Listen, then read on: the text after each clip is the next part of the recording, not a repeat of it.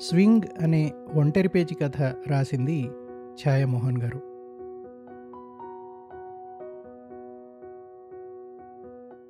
వేసవి సాయంత్రపు ఎండ కాలం చీకట్లోకి జారిపోకుండా శాయశక్తిలో ప్రయత్నిస్తోంది. పార్కులో పిల్లల సందడి అలల అల్లరిలా ఉంది.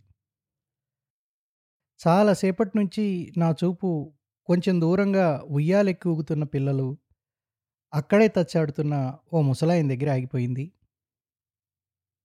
ఓ పది మంది దాకా పిల్లలు వంతులు వంతులుగా ఉయ్యాలు ఊగుతున్నారు. ఓ పిల్లాడి దిగంగానే ముసలాయన ఏదో అడుగుతున్నాడు.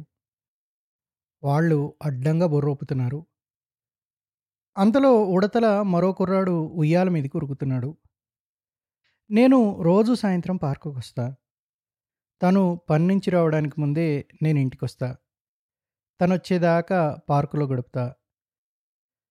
నేనెప్పుడు ఈ ముసలాయిని చూసిన గుర్తులేదు నెమ్మదిగా చీకటి బలానికి వెలుగు లొంగక తప్పలేదు. కొందరు పిల్లలు వెళ్ళిపోయారు. ఇంతలో మా అపార్ట్మెంట్ అబ్బాయి ఒకడు ఉయ్యాల దగ్గర నుంచి పరిగెత్తుకొస్తూ కనబడ్డాడు. ఏ విశేష్ ఆ ముసలాయన ఇందాకటి నుంచి మిమ్మల్ని ఏంట్రా అడుగుతున్నాడు? ఏం లేదంకుల్ ఆయన ఉయ్యాలెక్కుతాట. మేము హెల్ప్ చేయాలట. ఏమైనా చిన్నపిల్లాడా అంకుల్? సమాధానం ఇస్తూనే ట్యూషన్కి టైం అవుతోందని పరిగెత్తాడు. నేను నెమ్మదిగా ఉయ్యాల దగ్గరికి వెళ్ళా. పిల్లలు ముగ్గురో నలుగురో ఉన్నారు. చీకటి పడుతుండటంతో ఉండడంతో వాళ్ళు వెళ్ళిపోయే మూడ్లో ఉన్నారు. నెమ్మదిగా నే ముసలాయన దగ్గరికి వెళ్ళా. కొంచెం మావయ్య ఎలా ఉన్నాడు?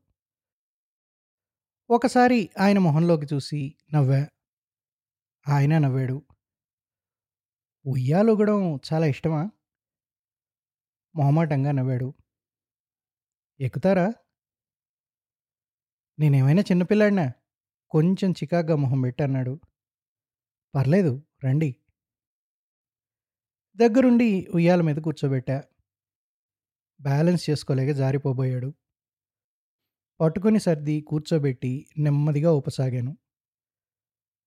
చిన్నప్పుడు మామయ్య ఇలాగే ఊపేవాడు. నాలో నేనే గొణుక్కున్నా. ఆ ముసలాయన మొహం నిండా బాల్యం ఆవహించింది. కొద్ది నిమిషాలుగాక నెమ్మదిగా దిగిపోయాడు. థ్యాంక్ యూ అని కొంచెం సిగ్గుగా నెమ్మదిగా అంటూ చీకట్లోకి నడిచాడు. అమ్మ గుర్తొచ్చిందా? అన్న నవ్వుతూ.